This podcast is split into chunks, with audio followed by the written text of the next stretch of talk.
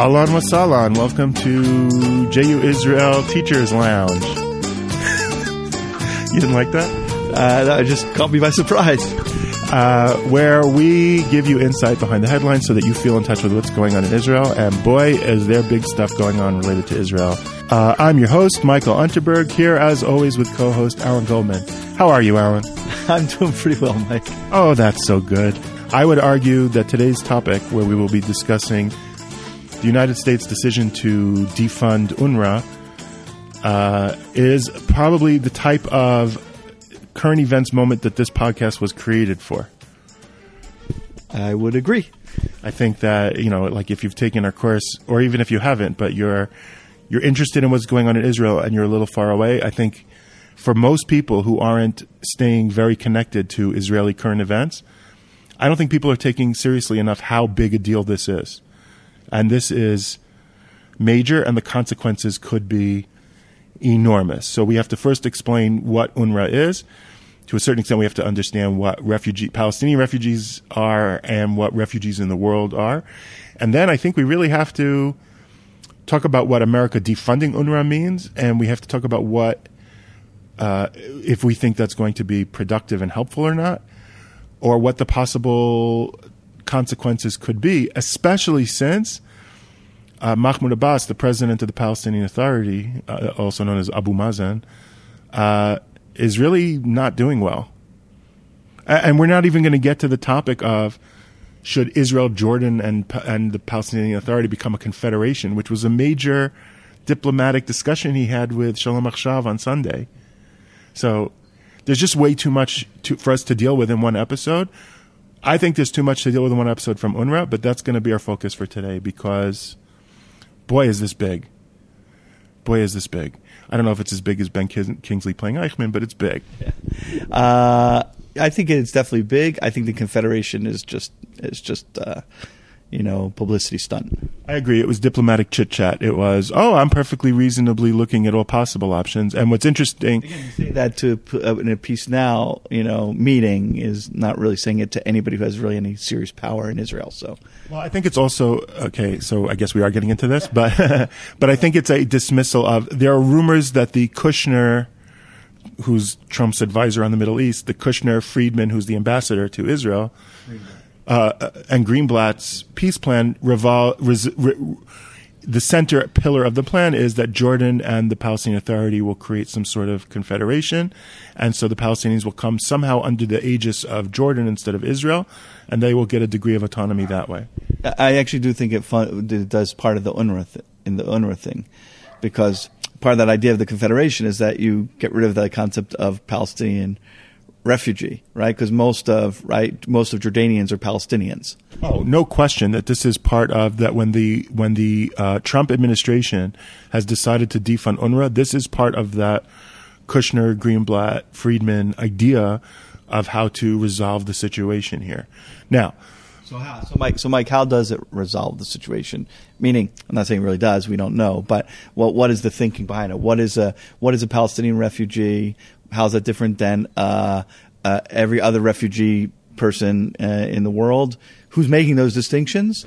I mean, let's start there, maybe. Let's start there. Well, uh, let's actually start even a step further back, which is UNHCR. I never remember. See, here's my problem. Do you remember what they stand for? United Nations High Commission on Refugees. Thank you. Stand, that organization deals with the problem internationally of refugees. That makes sense that the UN has a has an organization. I mean, there are hundreds of thousands of refugees. There are tens of millions of refugees today in the world. It's probably it's. It, it, I think at this point, the number of refugees from the Middle East and from Africa have surpassed the post World War II refugee numbers. I think it's surpassed it at this point. It's like 60 million. I think it was 40 million after World War II. I think by far, but part of that is the part of the numbers is internally displaced. So 62 million refugees refugees and internally displaced people. What's internally displaced as opposed to a refugee is like in Syria. Uh, a refugee would be someone who left Syria because of the civil war there. Internal, internally displaced would be someone who still stayed in Syria but is no longer in their home. Right. Now, this is not only a humanitarian crisis that the, that that it makes sense that the UN should address, but it's also incredibly I'll say, destabilizing for other countries around the world because everybody now has this problem. It creates instability and chaos. I mean, this is, we, I mean, historically, when you look at, for instance, how the Roman Empire fell, partially it's just the, the constant movement of people makes the maintenance of st- and stability of the empire impossible. And we're watching numbers that could do that. UNHCR, whether they're doing a good job or a bad job, I get it. In the 1948 War of Independence, which ended really in 1949 between Israel and its neighbors, um, the population of Israel at the beginning of the war was under a million Jews and around 600,000 and something like a million Arabs. A little bit less. Yeah. Maybe a little bit less than a million Arabs, something like, yeah, 900,000. Yeah, whatever the exact number. 750,000 of those fled Jewish controlled areas. Partially, they were chased out later in the war by Jews. Before that, many of them fled because they just didn't want to be in a war zone. Some of them were advised to leave on mostly like radio broadcast or things like that uh, by Arab leaders and, and, and sort of common wisdom saying, get out of the way, and then you'll be able to return to your homes in a few weeks when we kill all the Jews. It didn't happen. And by the end of the war, you have three quarters of a million people displaced from their homes in Lebanon, Syria, what we call today the West Bank, and and Gaza, and uh, Turkey, like a little a little bit further afield. An organization was formed for these people because the UN said they had the right to a state in their partition plan of 1947. An organization was formed to these people. You are a proto nation state. Your status has to be uh, protected and your rights protected. And it was and the organization formed was UNRWA, which stands for United United Nations Relief and Work Agency. right. Why doesn't it have a P? I have no idea. Isn't that funny? Because it's for Palestinians. And it defines refugees not like UNHCR, which says if you fled your home due to a, a, a valid fear of violence. It says if you lived in under the British mandate between 1946 and 1948 and you left because of the War of Independence, you and your descendants are now considered refugees under UNRWA. So actually, the full name is just United Nations Relief and Works Agency for Palestine Refugees, though we call it UNRWA. Well, it says it calls itself UNRWA. That's the official name of the organization. It's not called UNRWAP. Correct. Probably somebody said that sounds like Unwrapper. yeah, UNRWAPper. yeah. It sounds like a product that you buy on like late night TV commercial infomercials. like, have you had trouble unwrapping your presents? So somebody said, don't call it that. Call it UNRWA, and they left out the P. High Commission for Refugees. Sorry, um, United Nations High Commission for Refugees versus United Nations Works and Relief Agency. Yeah. Now the High Commission for Refugees says if you fled, we will help resettle you, start a new life, become a citizen somewhere, and once you're a citizen with a functioning life, you're good. So how do they each define refugees? That's what really is the difference here. Well, the difference is that if you were the person who fled, and we establish you as a citizen, so that you have citizen, you have rights, and you have work, and your kids have school, you're not a refugee because you're now resettled. Palestinians were told that if you lived within that two-year span between 46 and 48, if you lived in Palestine and you were one of those people who fled, meaning you could have moved to Palestine in 1945, and if you lived in, I don't know, Svat, or, or, or I guess there are so many. Anywhere that became, basically anywhere that became Israel. Haifa, Lod, Akko, uh, Jerusalem. If you lived anywhere that became Israel, Sfat also. yeah. And you moved out, you now are declared a refugee. Your children are refugees, and your descendants through the male line in perpetuity. So that the number 750,000 are now well over 5 million, according to the UNRWA website. Well, that's the opposite of what you want for refugees on the one hand. UNHCR seeks to find you citizenship and settle you.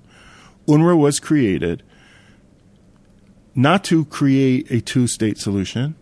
It was created in the wake of the Independence War to say that these 750,000 people have to be able to move back to their homes. And that has always been the policy of UNRWA, including That, that, and that that's what's called. It was the there was a UN resolution, um, just like there was a UN resolution for general resolution for Israel founding a General Assembly resolution. Assembly resolution that the the to solve the Palestinian refugee crisis, they passed a resolution resolution called the right of return. And that's one four seven, one four nine. Yeah, I don't, I don't, yeah. Um, and they and which means that the only solution, according to that, which has become the the um, the UNRWA policy, is that Palestinians should be resettled in their original places. Which means, of course, in, technically speaking, in the state of Israel today. Which is a crazy right. No refugee anywhere on earth has the right to return to the home that they came from. Palestinians do have that right, according to that UN declaration. Why? I'm not sure. In other words, if you're a. Well, I think you are. The politics. Yeah, yeah. I just meant reasonably why. Right.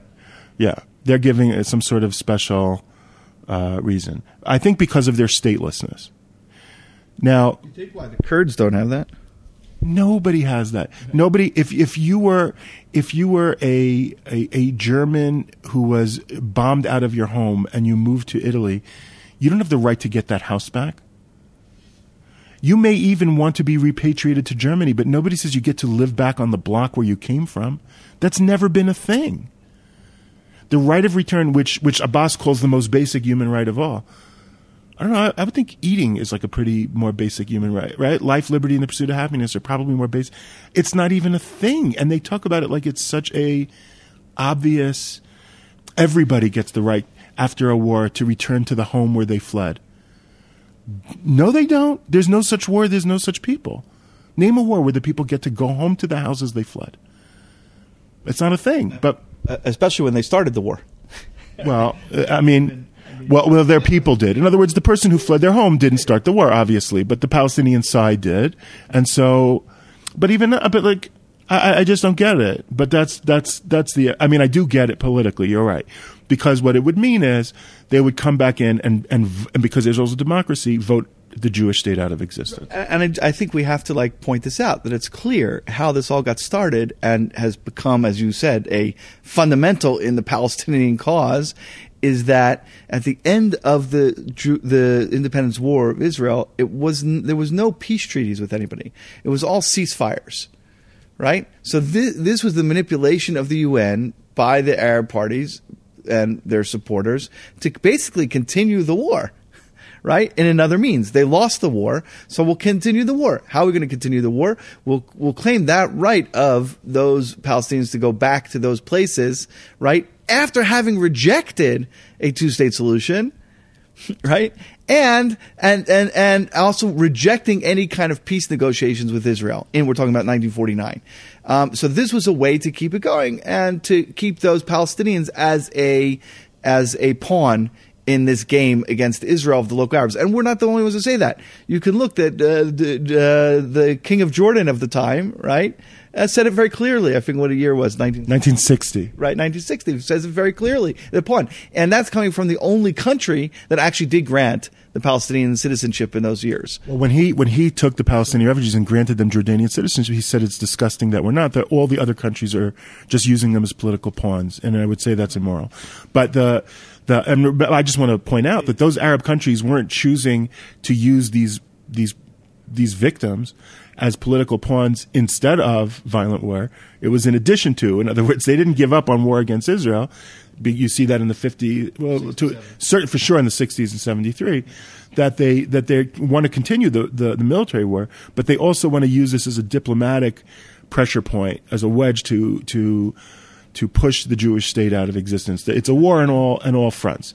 And delegitimize from the beginning. It's a delegitimization of the Jewish right to uh, self determination in in Palestine. Now, if you're a Westerner and you and you voted to legitimize Israel and think it has a right to exist, but you say, well, but now, but as a humanitarian, I have to worry about the Palestinian people, so I will also support UNRWA. And now you have a problem because, of course, you should support refugees. That's why there's UNHCR. UNRWA is now going to keep them in refugee status in Arab controlled areas where they will not be granted citizenship so that their refugee status will be perpetuated and declare their descendants to also be refugees. It is the only refugee problem that grows by the decade instead of shrinks. Because the point isn't to make these people's lives better. It's to promise these people that they will be able to live and become citizens in Haifa and Akko and Jaffa and, and, and, and all of these places. In or, and this is the part that's not said, in order to undermine the Jewish state's existence through elections. So let's just. I want to push this a little bit clearer, and then let's go on to the defunding. Well, I want to do one more step, which is that after 67, Israel takes over the West Bank and now has control and Gaza and takes control of a good chunk, if not the majority, of these refugees. And over the subsequent decades, certainly in the 80s and 90s, the international consensus should be is, well, we're going to need a two-state solution. And whether you agree or disagree, that's certainly the international consensus of the best way to resolve it. And the discussion becomes, how do we turn the West Bank and Gaza into a Palestinian state? Again, whether you like it or not, that's what the consensus is. At that point, UNRWA now has no purpose. Oh, how do we get these people into the West Bank and Gaza, into the Palestinian state, so they can become citizens of a Palestinian state? But UNRWA continue that logically. If that's the international consensus now, then UNRWA's purpose is voided. But UNRWA is not voided. It continues, and people, children in UNRWA schools, because UNRWA is school, and, and Palestinians are consistently and constantly told by UNRWA yeah, yeah. There'll be a Palestinian state in the West Bank and Gaza, and you will live in Haifa and Akko and Jaffa. In other words, it's not Jews who live in the West Bank will have to move into the Jewish section, and you Palestinians who live in refugee camps because I don't know because of UNRWA, minority Palestinian refugees who live in refugee camps. Well, yeah, I mean, not in Gaza. In Gaza, I think they're the majority. Uh, I think it's like seventy percent of Gazan Arabs are not from Gaza. Yeah, but they're not in refugee camps. No, they've left. Uh, it's only uh, there's over a million in refugee camps. Correct. The minority of the refugees currently live in refugee camps. Correct. That's what I was saying. Yeah, but a two-state solution to most Westerners and certainly Israelis means okay. So if there's a Palestinian state, you'll live there. Jews will repatriate to the Jewish side. I'm not sure why that has to be. Why couldn't they live in Palestine if they wanted to? But that's the deal. And Arabs will be repatriated to the Jewish side because the UNRWA principle still stands in the minds of the Palestinians even if there's a two state solution. Now, every Western leader who talks about this, I mean, Barack Obama talked about this in Cairo in 2008 in the speech where he said things that were problematic, but he did say, he did say Palestinians are going to have to give up on the right of return. It's a non-starter because it's it the right of return unravels the two-state solution. And since I believe in the two-state solution, the right of return has to be off the table. They don't work together. One destroys the other. Great. So then the one that has to go is the right of return. Palestinians still demand it. They rejected uh, uh, Abbas and Arafat rejected deals from Israel from Ehud Barak and Ehud Olmert based on the fact, among other things, based on the division of Jerusalem and based on uh, right, Israel military presence. We, as we teach in our course, right in, in, our units, we have three fundamental units based on what what why the peace process has fallen apart.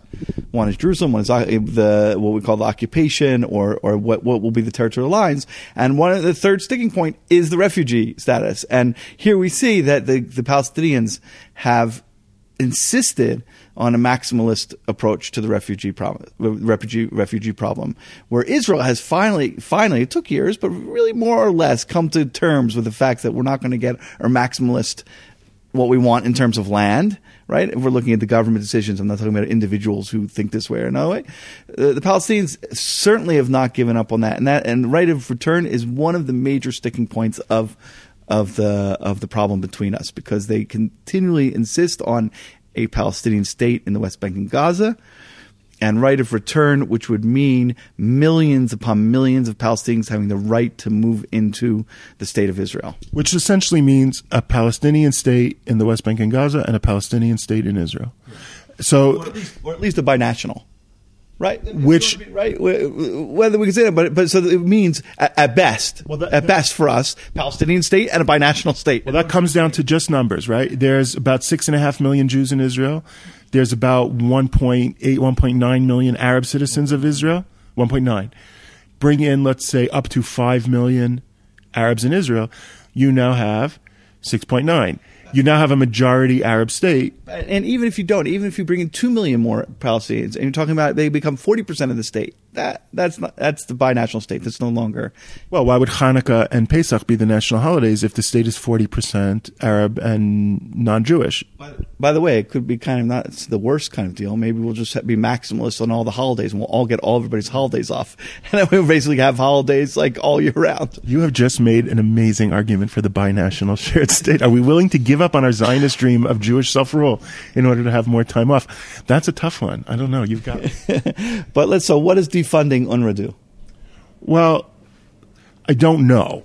First of all, United States ends up, I think it's something like 30% of UNRWA's funding actually comes from the United States. The rest comes from around the world.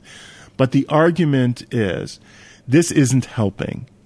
This isn't helping. You're, you're, you're shooting the pot. UNRWA, which still exists as an attempt to undermine Israel's existence and use the Palestinians as a pawn, uh, and therefore is, is part if not the source of the problem of why Israelis and Palestinians don't live in peace, it's certainly a major creator and continued cause of that friction. Defund it, which the United States cannot do unilaterally. It can just pull out its 30%. Let's open up the discussion now if that money isn't better spent turning these refugees over to H- UNHCR. See how many of them are actually refugees under that definition the number shrinks from five over five million to a really small number. Many of them are in Jordan. Many of them are citizens. In the West Bank and Gaza, uh, uh, uh, all in Jordan are citizens, over two million. And the plus, I mean, by the way, you also have many of the Palestinians living in Israel still have retained citizenship of Jordan. Not all of them, but but but many. So, like, yeah. what are you know? So then you're not a refugee. You're you're a resettled citizen.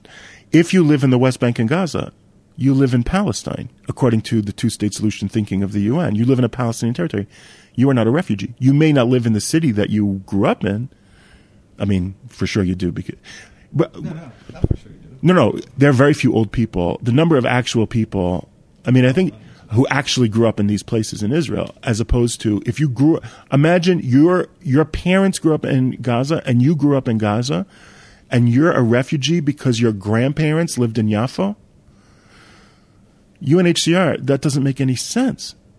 So the question is, how do you get these people citizenship in an established nation state? Not why are we treating you like refugees? It, it, when I teach this unit about UNRWA to our students, I say to them early in the unit, I say, if you start feeling super confused and feel like things aren't making sense, then you're getting it. UNRWA makes no sense, unless it's part of a concerted effort to undermine the Jewish state's existence.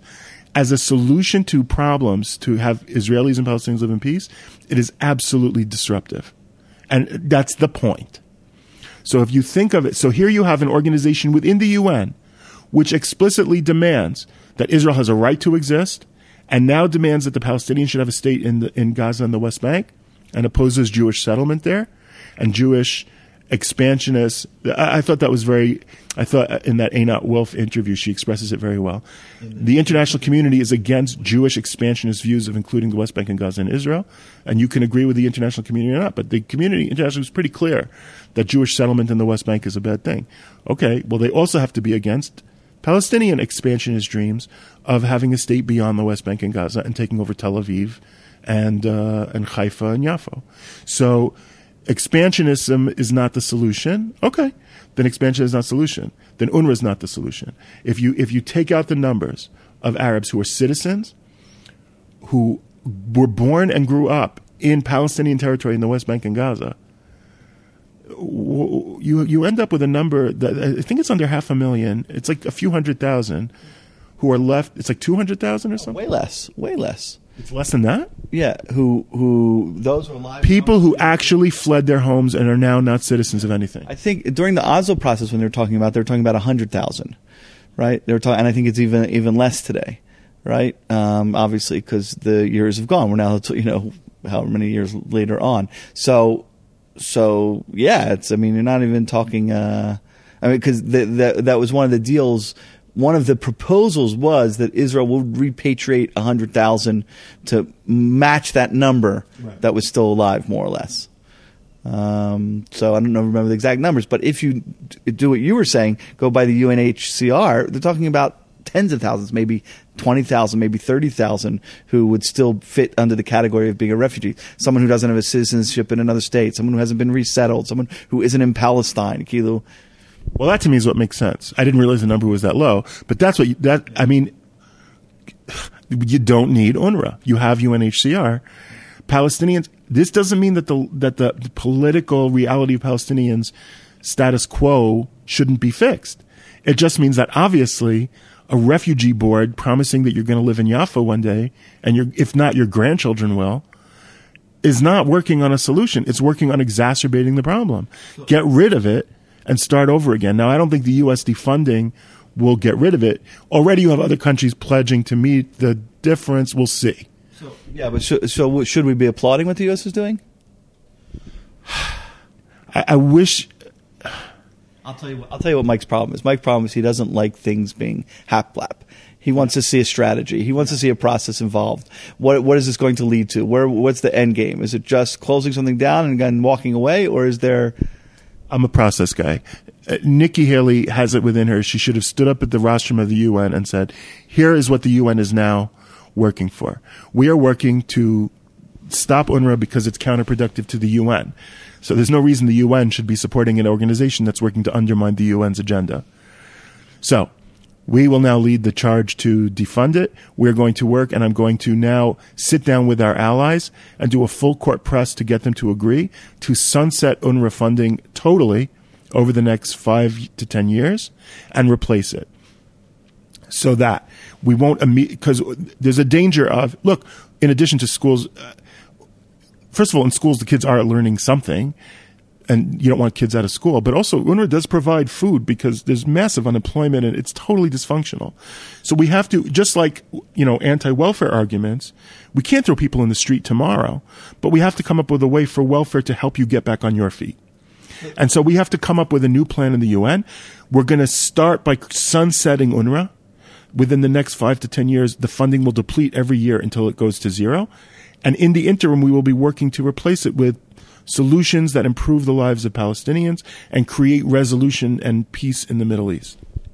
That's what I think they should have done. They didn't. They just, we're not playing. Which, okay, I mean, I, I just don't, that's undiplomatic, literally. I mean, so basically, what we're talking about is we, we have a status quo, status quo that's been going on for at least 50 years. One could argue maybe back all, I would say 70. right? But certainly since 50 years since Israel took over the West Bank.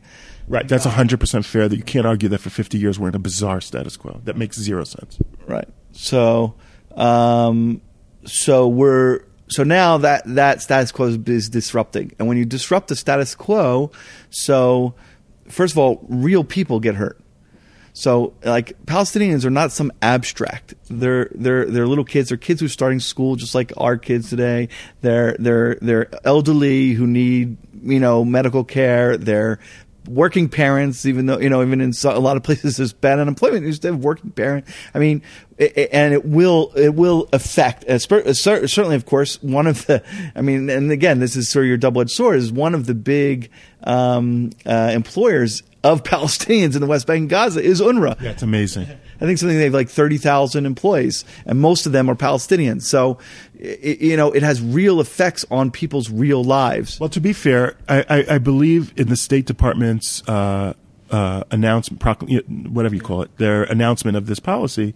They did say that they would take steps and find ways to make sure that the humanitarian aid aspect would still work. Now, I don't know what that means, and that's the problem. If you're if you're going to do a massive change of status quo that that scares people about their daily security, uh, Financial, economic security, for sure. I mean, I, where's their where's their wheat coming from? Where's their flour coming from? So like, so y- y- again, I, I just wish it had. I, I, I don't think it's the wrong thing to defund UNRWA. I think UNRWA needs to be dismantled for anyone to have a hope for a better future. I think it's really the source, a major, not the source, but a major source of the problem.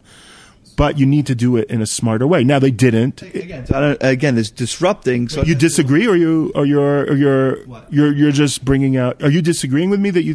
No, I'm not disagreeing. I just want to flush out that this idea of this disrupting has real effects on personal lives, real people. Because I think we sometimes forget when we're ha- having these discussions about big organizations and things of that. On the one hand, on the other hand, right, where is that line between enabling? Uh, enabling something that that is going that is a, a negative process. There's no question it's enabling. There's no question it's enabling, and that enabling has to be. I think what you do when you're enabling is you wean off, and you make a clear plan for what to do, what to replace the enabling with. Look, I think in addition to Sometimes in interventions, you have to go cold turkey. Also, could be it could be, look. You can say one could argue that in the process of how the UN works, international and this and that works, that you can't really wean because it never, you know what I mean? Like, just break it. I mean, that's a little bit of the seems to be the Trumpinian philosophy throughout, right? I agree with you. The Trump doctrine is it's so broken that I can't play anymore. I'm only going to be in charge here for four to eight years. I'm going to have to break everything, and then we'll fix it and replace it with something better because the broken status quo needs to go and we'll replace it. I understand that argument. Look, in this re- neighborhood of the world, and obviously you can't do things because terrorists want you to do them. But the Israeli security establishment has been saying for years be very careful about undermining a Palestinian sense of where their food is coming from. That will cause a security threat to Israeli lives. So you can say that they're. But and then that, that's the criticism. That's one of the big criticisms that one has of Netanyahu government. I think that you could see is that they're very. He's a status quo. Everything is status quo. You, you see that from the Kotel to the to the Palestinians. Let's keep status quo because you know, and it, it, let's keep status quo in these issues because we're going to keep building the economy. That's kind of, I think, in a big gadol. Um, and so, you know, status quo has its its problems, right? It doesn't it doesn't come up with solutions. Well, it doesn't build a better future, and political leaders often, not always, often prefer status quo because it keeps them in power.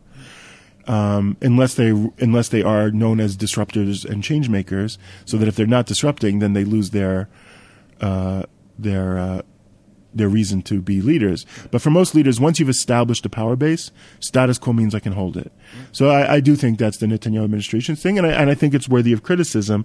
I just don't think it's a binary choice. What I'm saying is you don't have to choose status quo or blow the whole freaking thing up.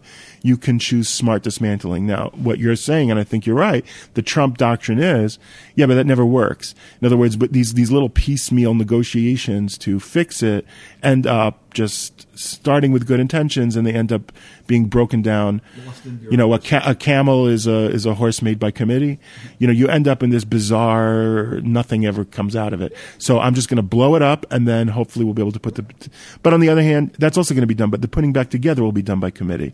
I, because the, it's not only that the, the governments like that; these institutions like status quo.